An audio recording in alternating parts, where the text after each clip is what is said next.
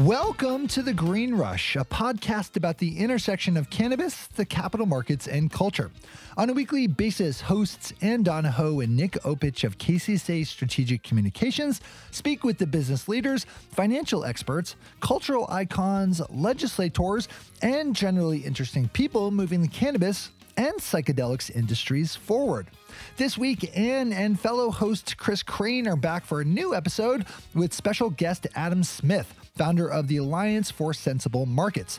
Adam joins us this week to talk about the recent developments around interstate commerce in the cannabis industry, including recent legislation passed in Washington state and California. Adam walks us through all facets of these developments, including what it means for MSOs and single state operators the likelihood the federal government would allow interstate commerce to proceed, and ultimately how it will benefit consumers in the long run. Adam also previews his upcoming webinar set for Wednesday, May 10th, where he will be discussing these issues in greater detail. We've included a link for our listeners to register for the webinar in our show notes and encourage everyone to sign up. So sit back and enjoy our conversation with Adam Smith, founder of the Alliance for Sensible Markets.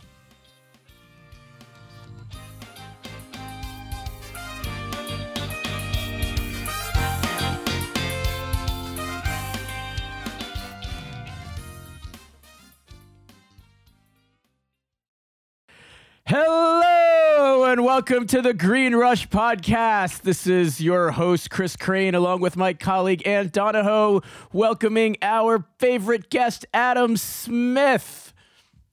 Adam, welcome to the Green Rush. Thank you. Thank you. Thank you. I hate to see the list of your other guests if I am your favorite. well, you are my you are you are you are my favorite podcast uh, co-host. For those who uh, have not listened, uh, Adam and I uh, uh co-hosted uh, and, and, worked together for many many years on Marijuana Today and on Marijuana Tomorrow. We've podcasted for a long time, but it's been months since we've done it, and so this is this is this is a real treat personally for me, and uh, I'm sure it's a treat for Adam to be back with me because you know why wouldn't it be? it is, and and and you know, and and in all those in all those times that we podcast together, we never once talked about interstate commerce. Never, never, never. So this is going to be this is gonna, yeah this is going to be a real break from tradition here, Adam. Yeah, but things have moved forward. I'm really excited to actually. I'm really excited to have this conversation, and thank you uh, for having me on. Um, this is great, and it's great to be back podcasting with you, Kris. Awesome, awesome, and with Anne. So I'm going to turn this over to Anne, and you yeah. can get us. You can get us started here. I don't want to interrupt the bro hi, here, but hi, um, Adam. Thank you so much for uh, for joining us. You've been um, a friend of KCSA for a long time, and we're excited to talk to you. But before we jump into the world of interstate commerce and and specifically what you're doing there, can you give the folks listening? Uh, uh, uh, uh, who you are. Um, you know, you're one of the most well-known actors. Um, you know, in the in the lobbying and the advocacy for um, for sensible cannabis legislation, um, and really a force to be reckoned with. So, I wondered if you could give a brief bio to our listeners. so, yeah, so I, I come to this from the movement side, uh, not from the industry side. I've never been a license holder. Um, a long time ago uh, in a planet far, far away, which was DC. Um, I, you know, started uh, well, what was the first regular publication covering drug policy, national, uh, domestic, and international, uh, from the reform perspective, uh, which really put me in the center of a lot of incredible work, uh, from sort of the the blossoming of harm reduction and needle exchange to the beginnings of you know Measure 215 in California, the beginnings of the modern. Um, uh, cannabis legalization push, uh, and um, and and out of that, uh, it within that work. Uh, in about 1998, Bill Clinton signed the Higher Education Act, which eliminated federal financial aid eligibility for any drug conviction. And so, if you were had been popped with a dime bag at 15, you are now lifetime ineligible for federal financial aid. Um, and we had already been working with students from DRCnet, where I was uh, working and and publishing the news magazine. Uh, and so we started a, a, project called the Higher Education Act Reform Campaign, um, which was became the first effort uh, that ever rolled back federal drug uh, federal drug policy legislation, federal drug war era legislation, and out of that. um, we, a lot of us, launched Students for Sensible Drug Policy, uh, which Kris uh, became later became the executive director of, and and which has been you know just a, a font of joy and meeting incredible people. Uh, for 25 years who've been involved in that. And, and you know, I, I, never ran that. It was just something we did with the students and they took it and did incredible things with it. And so, um, and so skipping ahead, um, I spent a, a, bunch of my career doing uh, regular, boring, progressive policy work, labor union stuff, and expanding opportunities for vote by mail and that kind of thing. And then uh, in 2016, uh, when Oregon was moving toward legalization and had uh, legalized medical, um, I started an organization called the Craft Cannabis Alliance. Uh, actually, we started right after uh, federal legal right after Oregon legalization happened, um, and the idea was to lift up the the values driven, locally owned um, cannabis production industry here, which had been here for generations here in Oregon, um, and uh, and which was suddenly, ironically, under legalization threatened. Um, and but it became clear to me uh, doing that uh, that w- the only thing that was going to save the traditional cannabis production industry, and not just in Oregon, but Northern California as well, uh, was access to the markets that we had traditionally served from here, right? Oregon legalized cannabis and did something that was very wise, I think, and very Oregonian. We really tried to legalize the industry we had. And so we made licenses here cheap and unlimited. The state ran a, a, a, a, marketing campaign called Go Legal. Um, which said, "Hey, we know you're a registered medical grower. We know you maybe you're operating in the illicit market. Please become legal, and thousands of people did that. Uh, but what we, what we didn't think through very well here is that when we legalized the industry that we had, the industry that we had was an export industry. The majority of the cannabis here had always gone out of state. Um, you know, the sort of running joke was, you know, we grow weed here so we can sell it to New York and everyone here can smoke for free. And that wasn't that far from reality. Um, and then suddenly you had all of these world class growers who amazing weed coming up from medical and from the underground and uh, into a market of 4 million people, um, many of whom were growing their own or getting it from their friends anyway. And suddenly everyone said, oh, you know, we have, you know, we have an oversupply problem. And, you know, prices went from, you know, 1800 a pound to 300 a pound in like 15 months. And everybody was scrambling to just try to stay alive, uh, stay in business. Um, and, but the, the issue was we didn't have an oversupply problem. We had a market access problem. And that became very um, and because if we could access the markets we traditionally served, we would need every ounce of, ener- of, of, cannabis that we could grow under current licensure, and we would be expanding. Um, and that when politicians looked at this and said, oh, we have an oversupply problem, the answers they came to all hurt suppliers. How do we have fewer of those people? How do we make them grow less? Uh, but when people understood it as a market access problem, um, and they start to, started to think about what is the future for Oregon and, and more broadly, you know, West Coast uh, cannabis, it is as a supplier of world class, competitively priced cannabis to markets all over the country and ultimately all over the world. And um, the only way to get there without first wiping out entire communities that have depended upon ca- the cannabis economy for generations is to is to regain access to those markets now in a legal framework. And so in 2000 late 2018 um, I decided that I was going to, um, you know, one of the nice things about the fact that the industry here in at that time was collapsing is that um, no one was giving any money to any advocacy groups, and so no one was actually paying me, so I got to do whatever I wanted, and so I decided to spend my time trying to open up markets, and so we wrote uh, a, bill in Oregon in late 2018 and introduced it in 2019 um, that passed, became the first. Uh, interstate commerce law in the country, um, and that that law allows Oregon to enter into regulatory frameworks um, for for commerce in cannabis with other adult use or medical markets. Um, if one of two things happened, if Congress, you know, essentially legalizes, which don't hold your breath, or if the Department of Justice indicates tolerance through a memo or policy statement. And of course, Department of Justice tolerance is the only reason the entire industry exists at all. Everything that we are doing, medical and adult use, is federally illegal, remains federally illegal, and in and and, and importantly, everything that the legal and medical markets are doing is already interstate commerce under 80 years of Supreme Court precedent going back to a case called Wickard v. Filburn in 1942, and up through a 2005 case around medical cannabis called Gonzales v. Raich, which some listeners here have probably heard of. And the, the Gonzales v. Raich case was interesting because it involved a caregiver giving cannabis to a patient.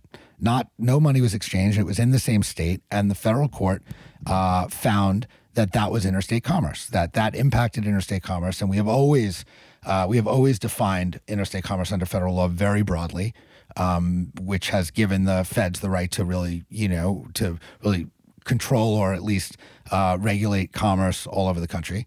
Uh, and so what we are doing is is already interstate commerce, and nothing changes. Right? We, it is just as much interstate commerce to grow cannabis in Southern Oregon and send it to Portland as Portland, Oregon, as it is to grow cannabis in Southern Oregon and send it to Portland, Maine.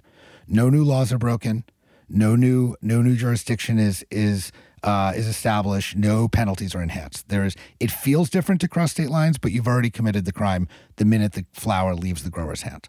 And so uh, and so the idea was that if we got the Department of Justice to broaden its tolerance, or at least to be clear that it would tolerate um, sale, that would co- tolerate commerce between legal markets, as you know, in addition to within legal markets, that we can make this happen. And so, uh, so we passed that, and then started writing a California bill that was supposed to run in 2020, and then COVID happened, uh, and so that set us, that set it back two years, and it did not get introduced till 2022, and it was signed uh, last year. It was passed and signed last year, and then Washington just signed their bill. And the last thing I'll say, and then I'll let you start asking questions because I'm just going off on this, um, is that there's a difference between the California bill and the Oregon and Washington bills. The Washington bill has the same triggers as the Oregon bill. That Washington needs either Congress to change the law or the Department of Justice to indicate tolerance. The California bill, and we can get into this more later, will allow California to move forward with an opinion from the California um, Attorney General stating that doing so will not put the state in further legal jeopardy. And at the end of January, January 31st, uh, Governor Newsom sent an eight-page memo to his to the Attorney General of California, Rob Bonta, arguing for the opinion that he needs to move forward. And so we are we now have interstate laws in all three West Coast states, and we're ready for the next phase. We're going to make this happen this year.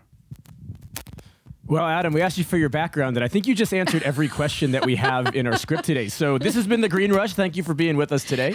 Uh, it's been great, guys. You guys are terrific, and I'm, you know, I'm sorry, guys. You know, I do this a lot, and so I just slid right into it. no, no, nobody, nobody can rant about interstate commerce like you can. But it was actually, it was actually quite cohesive, and we, we really do appreciate it. Um, so you know what? I want to come back to background for a minute, and then we're gonna and then we're gonna go and then we're gonna follow up on some of what you said here. Um, you know, you talked a little bit about the founding of Students for Sensible Drug Policy. Um, and that was uh, you know that, that's something that I think our listeners are quite familiar with. Uh, you know, I've, I've I obviously a former executive director. We just recently had Betty Aldworth on, uh, another former executive director, and and one of our you know podcast alumni uh, friends. Um, so you know, I'd like you to talk a little bit more about those early days uh, of getting SSDP started. How did that happen? You know, tell us what, like what is a .edu email address for uh, for anybody under the age of you know 45, uh, and uh, and how, you know and how did that you know how did that play into the starting of SSDP? And um, you know, tell us a little bit about those about those early days, and then we'll come back to uh, you know your favorite uh, interstate commerce topic here. Awesome. No, shockingly, I'm so happy to talk about something else besides interstate commerce for a few minutes. Um, ah, so the early days. So, so I got involved. I was in law school up in Boston, not at Harvard. Um, in from '92, uh, starting Thanks in, for that in September '92. I was gonna say you don't have to Yeah, say that. yeah. Everybody would have just assumed you. Everyone would have just assumed it was Harvard. Right. Well, this is why I clarify that. If I said I was in law school in Cambridge, right, that would have been a whole different thing. That's um. So, and I was really I had I had gotten really interested in drug policy uh, because I had come from New York City where I grew up and grew up going to my local Y and ended up working there with first with the younger kids and then running supervising their teen program with 600 teens. And it was the 80s and in New York and it was the height of the drug war. And I kept hearing and of course my friends and I used um, you know non-problematically overwhelmingly. And uh, we knew that there were kids in our program who were you know 13, 12 or 13 to 17 uh, who used, and and we were certainly concerned, you know, about any problematic use we thought we you know saw, and uh, but what I kept hearing was you know was politicians say, oh no, we're we're running the drug war is to protect the children. And all I kept thinking is, no, no, you're hunting the children. And the last thing we actually want, you know, is for you to get your hands on them. Um, and so I was I was super interested in in the absurdities of the drug war when I went to law school, and doing a little reading, I ended up tracking down a guy named Ethan Nadelmann, uh, who had just started something called the Lindesmith Center, which is now the Drug Policy Alliance, and um, and finding his email address, I literally had email for a week. It was 1993, early 93, and uh, and tracking him down and and I ended up speaking to him on the phone and he said, you know, there's this guy up in Boston who was at Harvard uh, named Dave Borden and he started I don't know some email list thing. You should get in touch with him. So I get in touch with Dave Borden, who is sort of a remarkable guy who is getting his PhD in astrophysics at Harvard and was a concert pianist and composer, uh, and um, and he had started this email discussion list uh, with about 35 people on it. There were, you know, three or four needle exchangers, um, you know, working out of vans in the middle of the night running from the police, and a few cannabis activists and some prison reformers.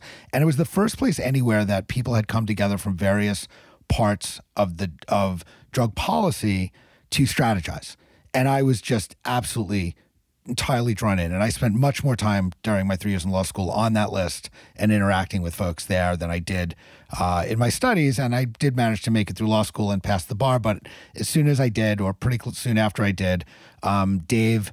Uh, raised enough money to pay me for like two and a half months, and I moved down to Washington D.C. to become the associate director of a two-man operation and and DRCnet at that point during my time in law school, the web had happened, and so that little email discussion list had become multiple websites, an online drug policy library, um, multiple discussion lists, topic oriented, and had really become the internet center in the very early internet days of drug policy reform. And so when I got down to DC, you know, we were just making stuff up, you know, oh, legislative alerts, there's legislation, let's put out an email alert. Like this was all just brand new that, that didn't exist. DRCnet may have been the first ever entirely online nonprofit. It certainly was in drug policy. And uh, and I got to I got to DC and what I decided to do next was to start putting together the stories that, that were coming through, but going back into those news stories and interviewing people on the reform side, right? In the media at that point, the the entire, you know, the entire policy debate, normally almost everything in the media was about drug busts, but when when they talked about policy, it was all law enforcement and politicians. And so it was an argument between people who thought we should build more prisons and people who thought we should build a lot more prisons and that was the the parameters of the debate and but we were having very different conversations and so i would take stories and interview you know someone running a harm reduction site or an academic or a prison reformer and get different points of view um, into news and and create original content that way. And that became uh, because nothing else like that existed. You know, our list went from you know three or four thousand to twenty five thousand, and most people who were involved in drug policy reform um, you know, or even drug policy and government and academia were were on our list. And then a lot of what we were doing was getting reposted, and so uh, it was just this incredible place to be. Um, and one of the things that, that that drove me crazy is because I cared so much about the kids issue, is that we were doing all this work, but the only youth organizing that existed, or so it was at that time, was really all around cannabis. There was some NORML chapters, there were some other non, you know, off-brand cannabis chapters of different things. Um, and we had a lot of conversations with a lot of college students, or I did, uh, you know, saying, look, if you want to build coalition, if you want to gain power, you know, eh, you really need to be working with um, Latino student activists and and and black student activists and you know and folks outside of you know a dozen white kids wanting to get high in their dorm room and because to those groups that were fighting, you know, racial justice and and other justice, you know, a dozen white kids getting high in their dorm room was not, in fact, a civil rights emergency. And so, I we really encouraged young people to look into broader drug policy reform.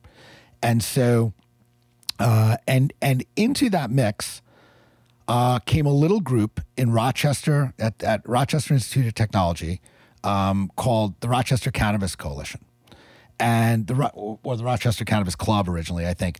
But in any case, that was Kris Lotlikar, who's now the executive director of MAPS, uh, and Shea Gunther, and a number of others uh, who would our you lovely know, feature producer prominently. Shea.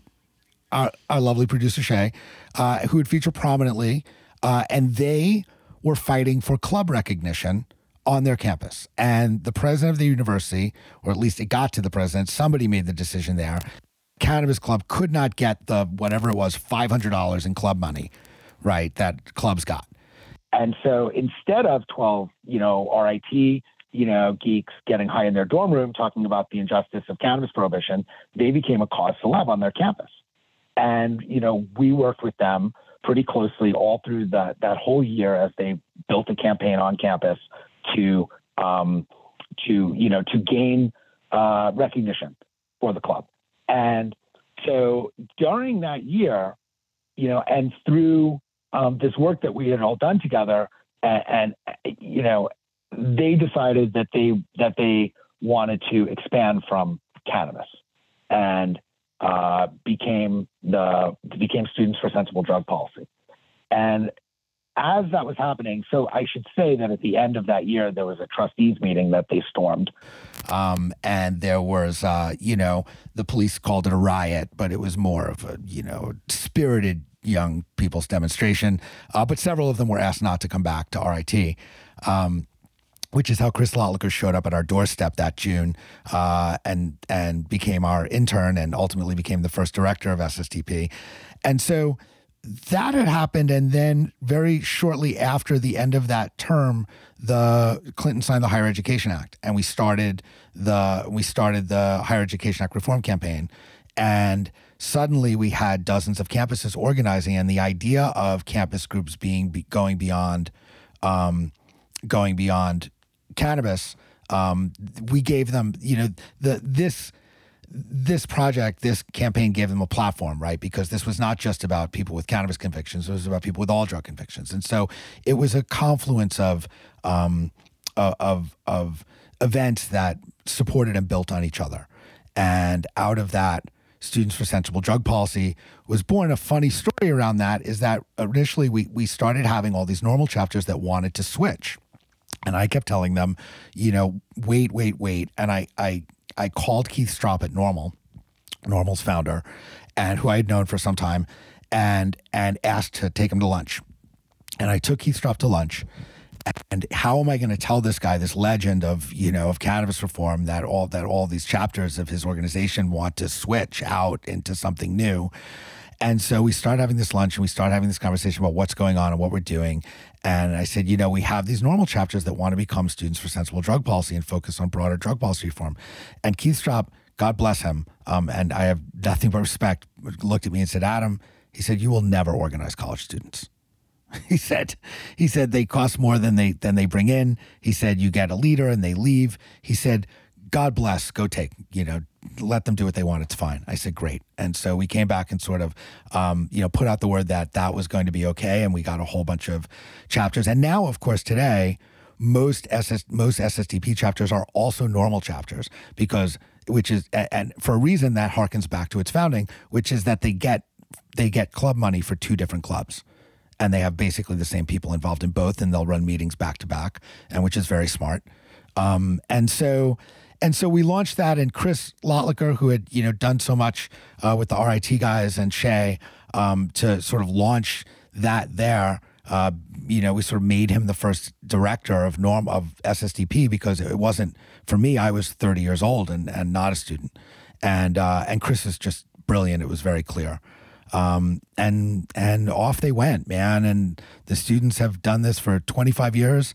Uh, we we raised that year. We raised, you know, I, I went back to Ethan and begged him for 10 grand for a conference, and we had the first SSDP conference. And um, the rest is really the energy of the students and um, the justice of the cause, and that's the birth of SSDP.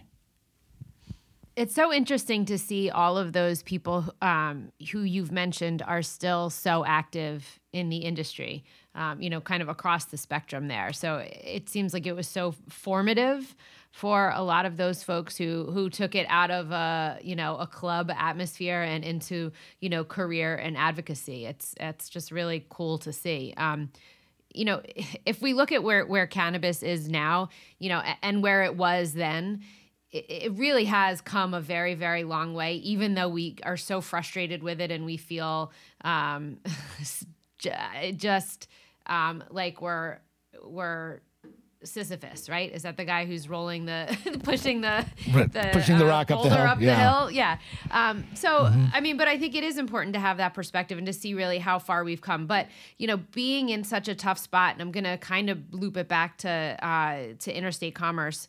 Um, there the challenges like 280e and federal uh, rescheduling or descheduling um, uh, that hinder the ultimate growth of the industry. How would interstate commerce help this and how big of an impact could it actually have independent of of revising those other uh, regulations and hurdles? So one of the reasons that you know I, I chose to take this through this path is because um, waiting for Congress to fix cannabis policy has never been a winning strategy. it, it, hasn't. It hasn't happened. It has Say more. Just a bit of an understatement. We the the every single advance in cannabis policy since 1996 and since 1973, when Oregon became the first state to decriminalize, has been the states. None of it has been led by Congress. None of it has actually had any um, federal legislation attached to it.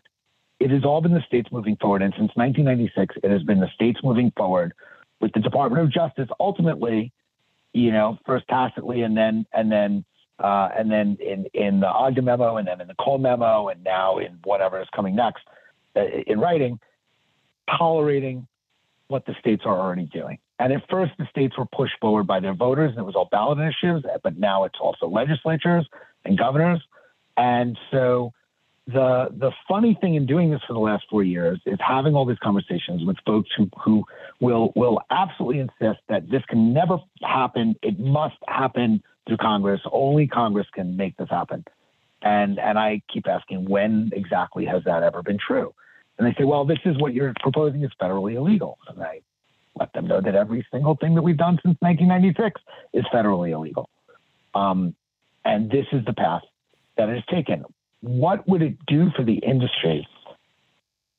Legal cannabis is broken and failing in, in a multitude of ways. It is it's failing, it's largely failing as an industry. It is largely failing to um, to move, you know, the you know the majority of consumers out of illicit markets, at least you know in any reasonable time frame and into safer regulated markets.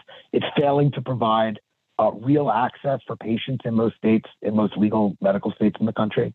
Right? It is certainly failing to uh, support small businesses, which you know a small business focused industry is is the is the bulwark, is the basis for any sort of effective equity um, that we can achieve in this industry. And so it's failing. And and if you look, you know, even just locally here on the West Coast, the thought that you could legalize cannabis in Oregon and California and have it be failing is mind blowing. And the reason that it's failing is because we have the economics wrong, is because this is not how the economics of cannabis work. The economics of cannabis have never been 50, you know, state-based production industries any more than 50 states produce avocados or citrus. And if you made every state, you can you can grow avocados at industrial scale in New Jersey if you want. You can build a facility. It's a terrible, terrible idea. No one and wants a New Jersey crushed. avocado. No one wants a New Jersey avocado. And even if you could grow them, and even if you could grow them super well, it's so expensive. To, it would be so expensive to do it that the minute you have to compete with California avocados, you will be out of business. And so we have set up a system where in in large swaths of the country where which are not really amenable to growing to you know cannabis agriculture at scale you have you have industries controlled by a small number of limited license holders who can afford you know 30 or 40 or 50 million dollars for giant indoor grow facilities where they will grow every ounce of biomass that the, that their state industry needs under lights, um, regardless of the environmental impact, regardless of the cost, regardless of the access to water, land, any of it, labor costs, right? The minute federal legalization happens, the walls will come down. The, the Commerce Clause of the Constitution exists to keep states from having trade wars with each other, right? States cannot um, discriminate against legal products from other states, right? If federal legalization happens, Idaho can still put you in jail for 100 years for a joint if they want. But, but if a state has a legal industry and a market, it's not going to be able to discriminate against Oregon or California or Kentucky cannabis, right? And so we are not only setting up a, a, an industry that is entirely based on on the contravention of the laws of supply and demand, but we are setting it up in a way that assures that much of the of the of the highest uh, capital of the most capital intensive parts of the industry are going to go under in most of the country the minute legalization happens. That is nuts. That is insane. And to say that we can't do anything about it because, oh, it's interstate commerce, when in fact we're already doing interstate commerce under federal law, is also insane. And so watching the, you know, it, this, the thought, you know, most people's initial I thought is, oh, interstate commerce is going to help the big players. But actually, what interstate commerce is going to do is it's going to let you know retail, distribution, delivery, product development, manufacturing, wellness, hospitality businesses in large swaths of the country suddenly have access instead of a dozen suppliers at high cost, non-competitive, maybe mediocre, have access to thousands of the best suppliers in the country at the most competitive prices. And on the West Coast, especially, and I, I the West Coast is not the only production zone in the country, but I talk about it because I'm here. You know, on the West Coast, you have the most the, the most efficient world class producers in the in the world in the country that can't make a living that are going out of business. Because they can't you know because they can't sell into markets where the where nobody has access to anything like what they have for sale right? And so you know and so on the on the on the consumer side and the patient side you're getting beaten by the illicit market which is which is getting their cannabis from here right and you're getting beaten on price and quality and out here you're driving it all under there is no like mso there are big producers out here but nobody owns a, a, significant percentage of the production. There's thousands of suppliers. And opening those opening those markets is going to allow those thousands of suppliers, rather than being driven out of business or consolidated for pennies on the dollar, to to sell their to sell their cannabis and their products at reasonable prices into markets that need them. And then when we have consolidation in the industry, it will happen because people are successful and they're selling their businesses at profits, and we don't have to wipe everybody out. And so how that affects the federal side and whether that's banking or is that anything that rationalizes the market that creates a more national market. And, and again what we are talking about here is a state opt-in. We are not forcing the, you know having the doj say that this is okay. Would not force any states to open their doors but it would allow states to opt in to commerce and having the beginnings of a multi-state multilateral um, uh, you know, regulatory framework for commerce and commerce actually happening uh, in a rational way and an industry actually starting to thrive is going to is going to drive the conversation at the federal side. Certainly, it will further incentivize banking, but in addition, it will also create a framework that the feds can look at as a model for what they are ultimately going to do for legalization rather than start from zero.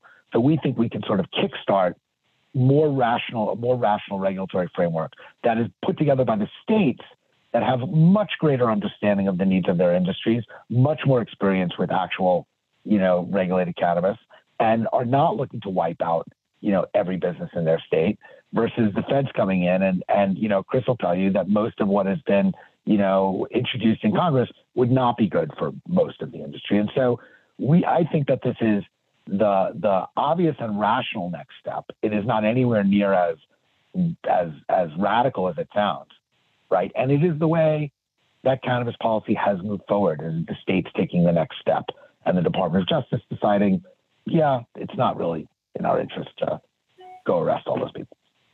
So, Adam, on, on that note, then, uh, I mean, you mentioned that, that this, you know, this is somewhat reliant on the federal government in terms of the Department of Justice, right? Congress probably not taking any action on this anytime soon. Um, but these state laws that are being passed that you've been that you've been working on and helping uh, helping get enacted into law are dependent on some sort of guidance from the federal government, likely from the Department of Justice. How likely do you see that uh, happening? Let's say you know during this administration. Um, I think that I think that this is the administration that will do that. I think it's very likely. Um, Merrick, well, let's start with President Biden. President Biden, from the beginning of his term, from the first time that that his spokesperson Jen Psaki was asked about cannabis, but also he has said this himself, has been very clear that they are going that they trust the states to make regulatory decisions, that they're going to leave this in the hands of the states, that they are not going to get in the way of the states. Merrick Garland has said, including in testimony under oath uh, in Congress, um, that where where states are regulating, he sees no interest of the of the Department of Justice get involved. And again, I would point out that what they are tolerating is already interstate commerce. There is no legal difference between what these laws contemplate and what they're already tolerating. Now, Merrick Garland back in June and again recently on March 1st um, came out and said that we should expect new guidance, new written guidance, right? Jeff Sessions tore up the, the Cole memo right, probably wanted to go after the cannabis industry, but got himself in so much trouble with the Trump people by by by recusing himself on Russia um, that he spent the rest of his term just beating up on immigrants because that's what the Trump people wanted him to do. And so we have been operating without any written guidance from DOJ since 2017. But Merrick Garland has, like, like I said, in March again promised that coming soon is will be new written guidance. He said it would be very much like the Cole memo. Now, the Cole memo said that if you are operating under state regulation, that the that Department of Justice sees no interest in interfering. The Cole memo did not prohibit regulation between legal markets. It did say that the federal government was concerned with diversion from legal states, but diversion indicates something going somewhere it's not supposed to go. There was nothing in the Cole memo that would have stopped this. But the truth is that without some further articulation from DOJ, we were not going to get states, particularly consumer states, to like stop what they were doing and setting up their their state siloed markets and have serious discussions about uh, a more rational uh, supply chain. And so, what uh, you know, my sense is what we have needed is guidance that is more clear. That when they say they're going to leave you alone if you operate under state regulation, they actually mean it. And if that state regulation is between legal markets in a free country, then they are going to leave that alone. And so, um, and so, our next step is we are now interfacing with the three governors' offices on the West Coast and preparing to make uh, a public ask of them to reach out to the Department of Justice and ask that their coming guidance take these laws into account and the realities of cannabis into account and be clear that when they say it's okay to operate under state regulation, that they mean that in the broadest sense. And given the the the very consistent stance of, of Biden and Garland and the reality of politics heading into 2024 and the other things on the Department of Justice's plate. I cannot imagine that that they would want to start a standoff or an argument with Democratic governors over cannabis. They've been very clear they don't want to do that. And letting the states regulate this would be exactly in line with their stated over and over again stated policy of letting the states regulate. And so as much as this seems like some outlier you know, thing that would be, you know, out of context or, or, or out of character, I think this is the exact answer that all points lead to. Their their their stated policy, their political, you know, needs and and uh, and the needs of the states that, you know, whose governors and whose voters um, everyone is going to need in 2024. So uh, we believe so the next step and it is now and has always been to get the governors of these states to make this ask of Merrick Garland we know you're coming out with guidance. Um, please make sure it's tolerant of this. And I believe I would be stunned if if we got non-tolerant guidance. And on top of that, a caveat I will throw in is that on the medical side, there is already an amendment. This year it's called the to the federal budget. This year it's called the Blumenauer McClintock Amendment that forbids the Department of Justice, and this has been in every federal budget for 10 years, that forbids the Department of Justice from interfering in state medical programs. There is an excellent argument and if you ask Earl Blumenauer, whose name is on the amendment, he will make this argument that that amendment already already bans the Department of Justice from stopping states from bringing in products for their medical program. If Delaware decided that they just don't have enough selection, they're never going to grow enough different kinds of cannabis to really meet their medical needs, and they wanted to fill their shelves with uh, reasonably priced cannabis and get their patients out of illicit markets, that the DOJ would be banned by this amendment from stopping them from transporting it in. And so there is a chance that the Department of Justice can say, well, let's wait a minute on, on adult use, but in medical, we can't stop this. And even saying that would immediately open the question for patients all over the country why can't I get the best and most cost effective medicine that's available? And I think that would be, um, you know, that would be a giant step toward the normalization of the industry and would be a multi-billion dollar difference in, in the economics of cannabis. But my strong, my strong political judgment is that if asked by the governors, um, DOJ's guidance will make clear that as long as you are operating, you know, within or between legal markets under state regulation, the feds are not going to stop us. Let's say for a minute all of that happens, um, and uh, you know, you mentioned the state of Delaware, which is which is as many people know on the East Coast, and all of the the kind of interstate commerce chatter is happening on on West Coast states that are, um, you know, that share borders. So let's say that um, that Merrick Garland um, says, "Okay, uh, we're not going to interfere w- with this." How how would you even go about transporting, you know, Oregon weed to the the Delaware medical market when you're crossing states that some some states in the middle of the country have don't even have a medical program. How would that work?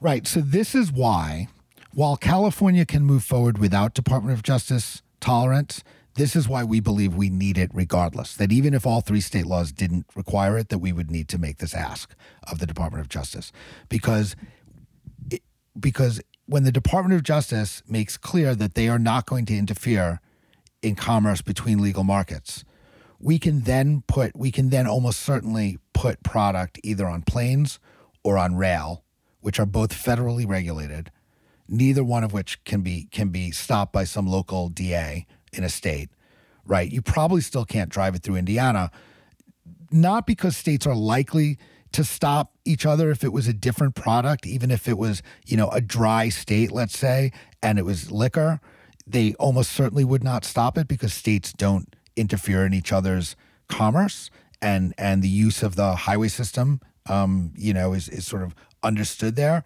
But because of the political charge of this, and also because of the um, the polarization and and what seems to be a growing hostility between state governments, um, I would not recommend trying to drive. Uh, you know, trying to drive a truckload of cannabis, you know, through Idaho, even if um, you know everybody else said it was okay. But we believe we could, we'll be able to put um, we'll be able to put uh, product either in the air or on rails, or even potentially through the postal service.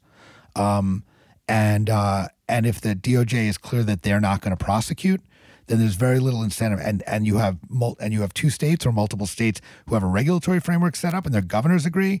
There's very little chance that the Rail Commission is going to step in on its own and say, "Oh no, we have to stop this shipment." And if we really got to that point, and we had DOJ and the states and the cannabis ready to go, and we were arguing transportation, we're very close to winning anyway. But we don't think that would stop it. But but I think it may be a, a minute, you know, after this happens before we can drive stuff across the country. So, Adam, uh, I guess a, a good follow up question here is like, let's say we're let's say you're successful. Let's say this happens and we start seeing exporter states and importer states at some point here in the next you know year or two. Let's talk about the ramifications for the industry as it currently stands. You've talked about how you know small producers in places like Oregon, California, in particular, um, would you know would benefit from this. How does this impact?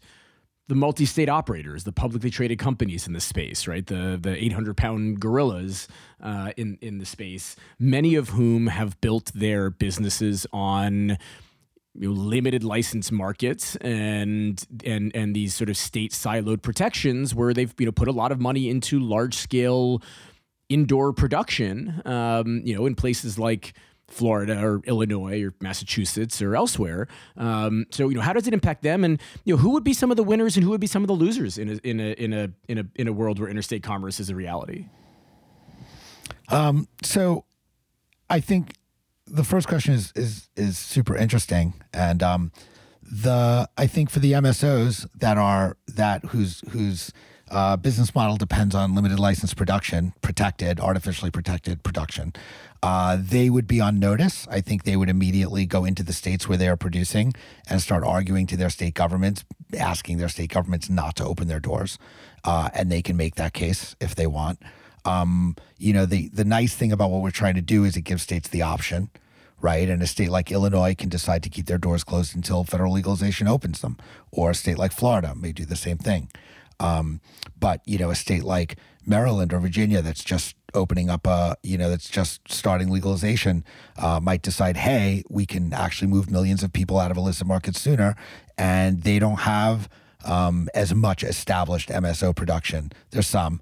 Um, but um, I think that I think that companies that have banked on um, you know, and, and invested in limited license protections, uh, you know, and non compete basically with with with much more efficient and and mostly better producers or often better producers um, you know are going to have to really take a look at how fast they can get their ROI out i mean but they had to do that anyway right i mean the the minute federal legalization happened they were going to have this problem of cannabis from the West Coast coming in and flooding their markets.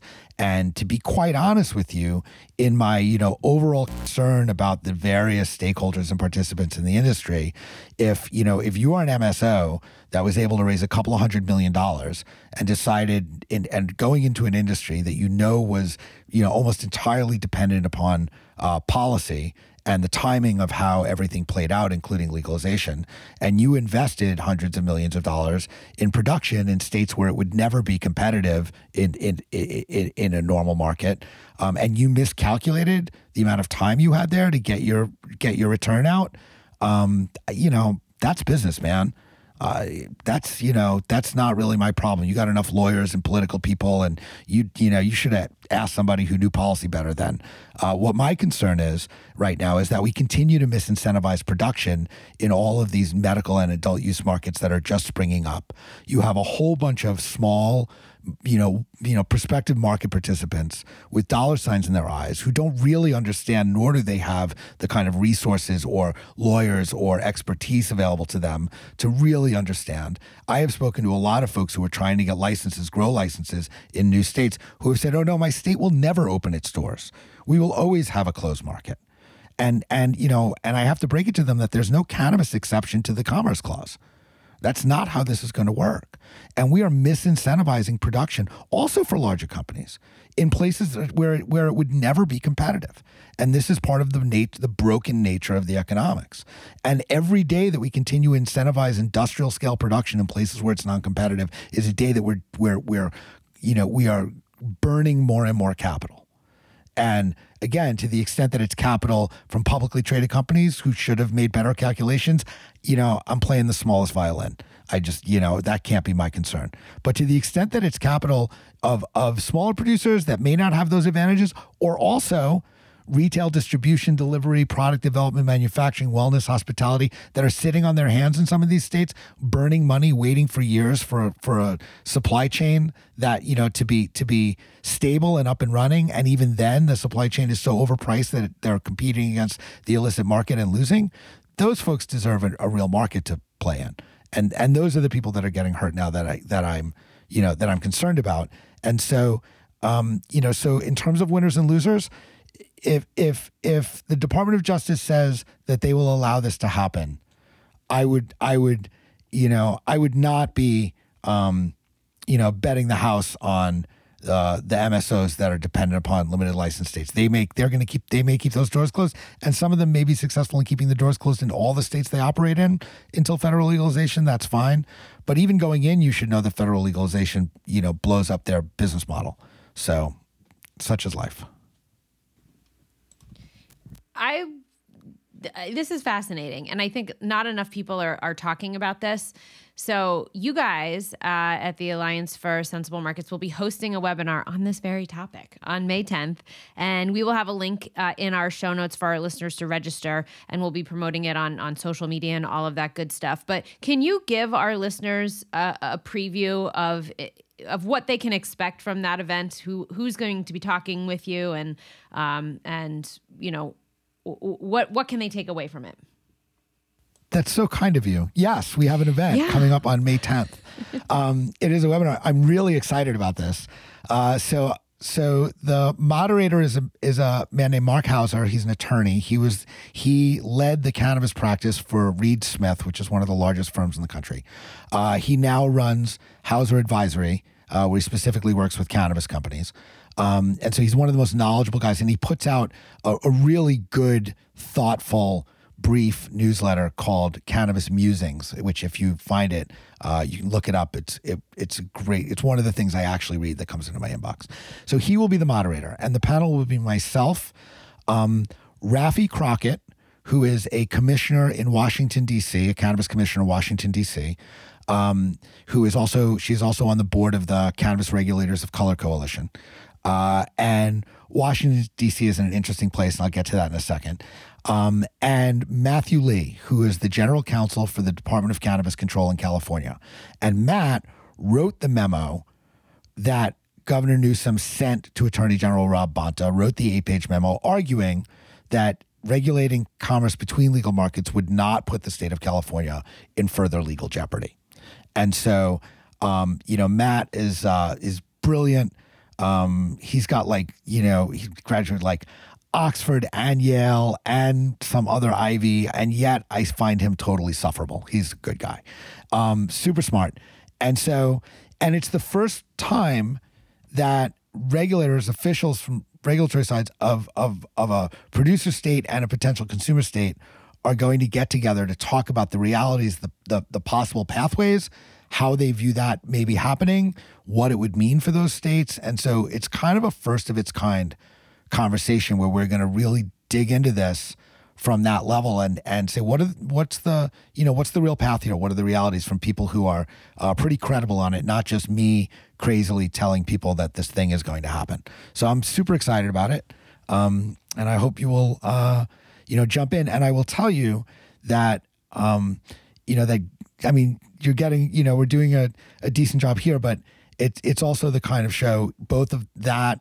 event and this um, getting a grounding in this issue will help you not be surprised when it happens because, like you said, no one is talking about it. I had friends at Benzinga last week um, or two weeks ago, whenever it was, who said who said didn't even come up, and you know, no, but also we were told there. me I didn't know, hear it come up once. Yeah, nope. Uh, but also, but also, but also reminded me of a Mark Twain quote, which is, "It is impossible to get a man to understand a fact which his paycheck depends on him not understanding," and so a lot of the industry is built on this idea of how this is working. Um, and what we are talking about is a is a radical change in that, even though it's not politically radical to do. Um, and so um, and so therein lies the opportunity. If you are if you are expecting this, if you see this coming, if you are paying attention as these pieces fall into place. We just passed Washington. We're about to make a public ask of the governors to to to reach out to DOJ. Hopefully, after that, they will reach out to DOJ. DOJ's guidance is coming out. All of these steps, if you are paying attention to what is happening while everyone else is looking elsewhere, that's where the huge opportunity is in this industry. And you know, I laughed a couple of weeks ago. I was on a call and you know, and I was told um, uh, by someone I won't name who it was, you know, that this will absolutely never happen. That this is totally crazy. It will never happen. And and I realized that the person that was talking to me has already lost about ninety percent of his market value, and has spent hundreds of thousands of dollars not to be able to have a bank account on federal lobbying.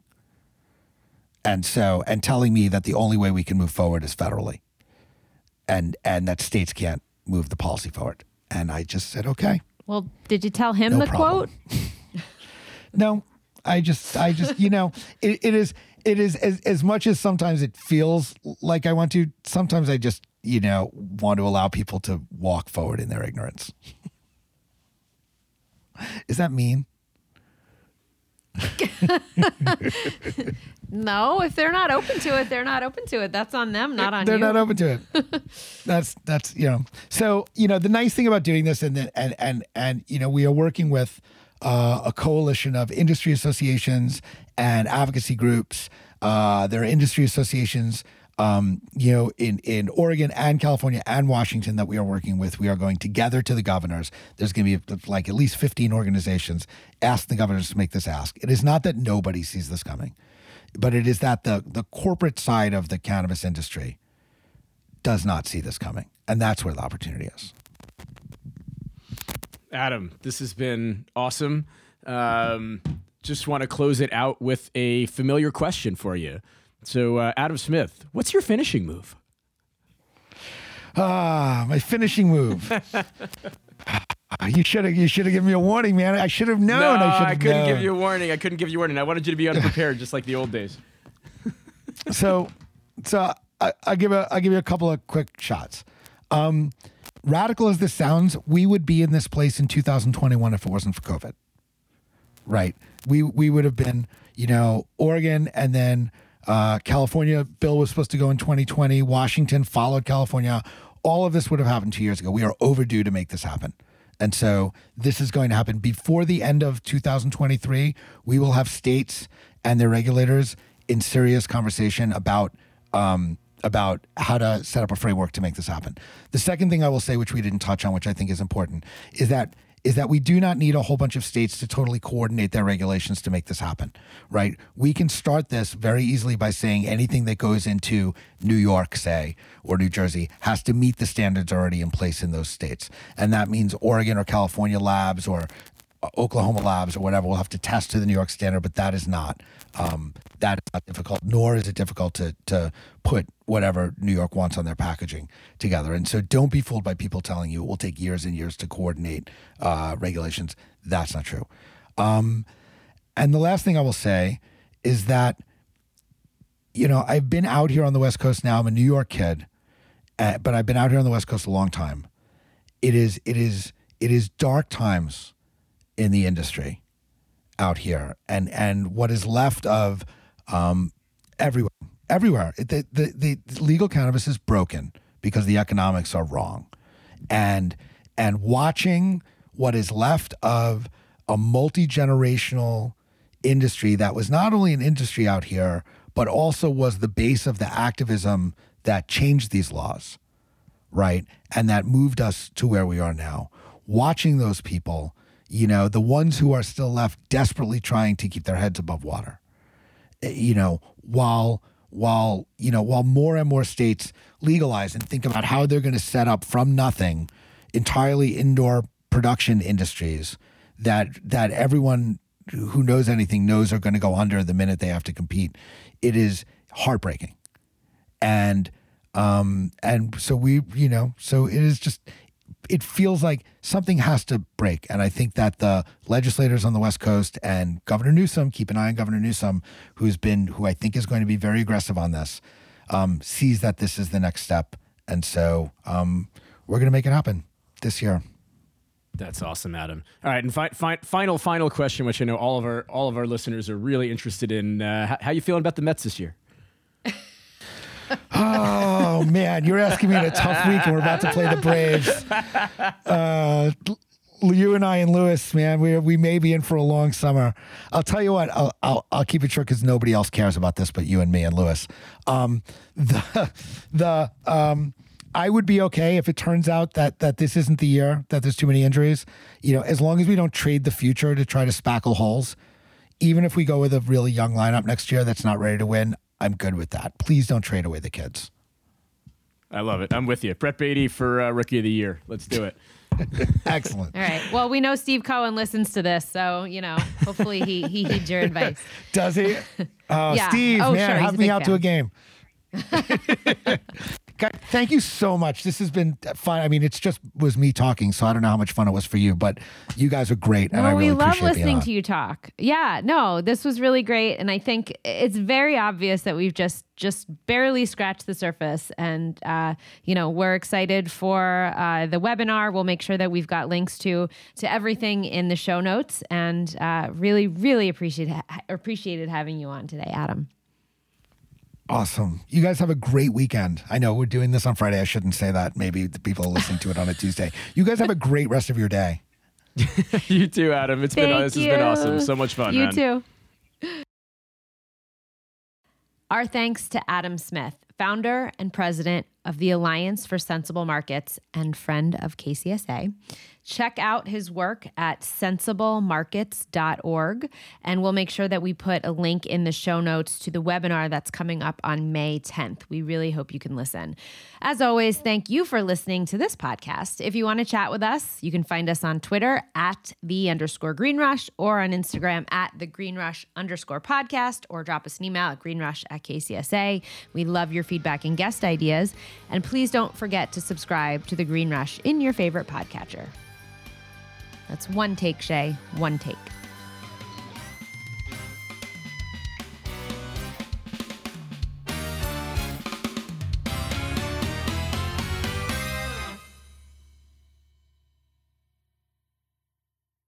Cannabis!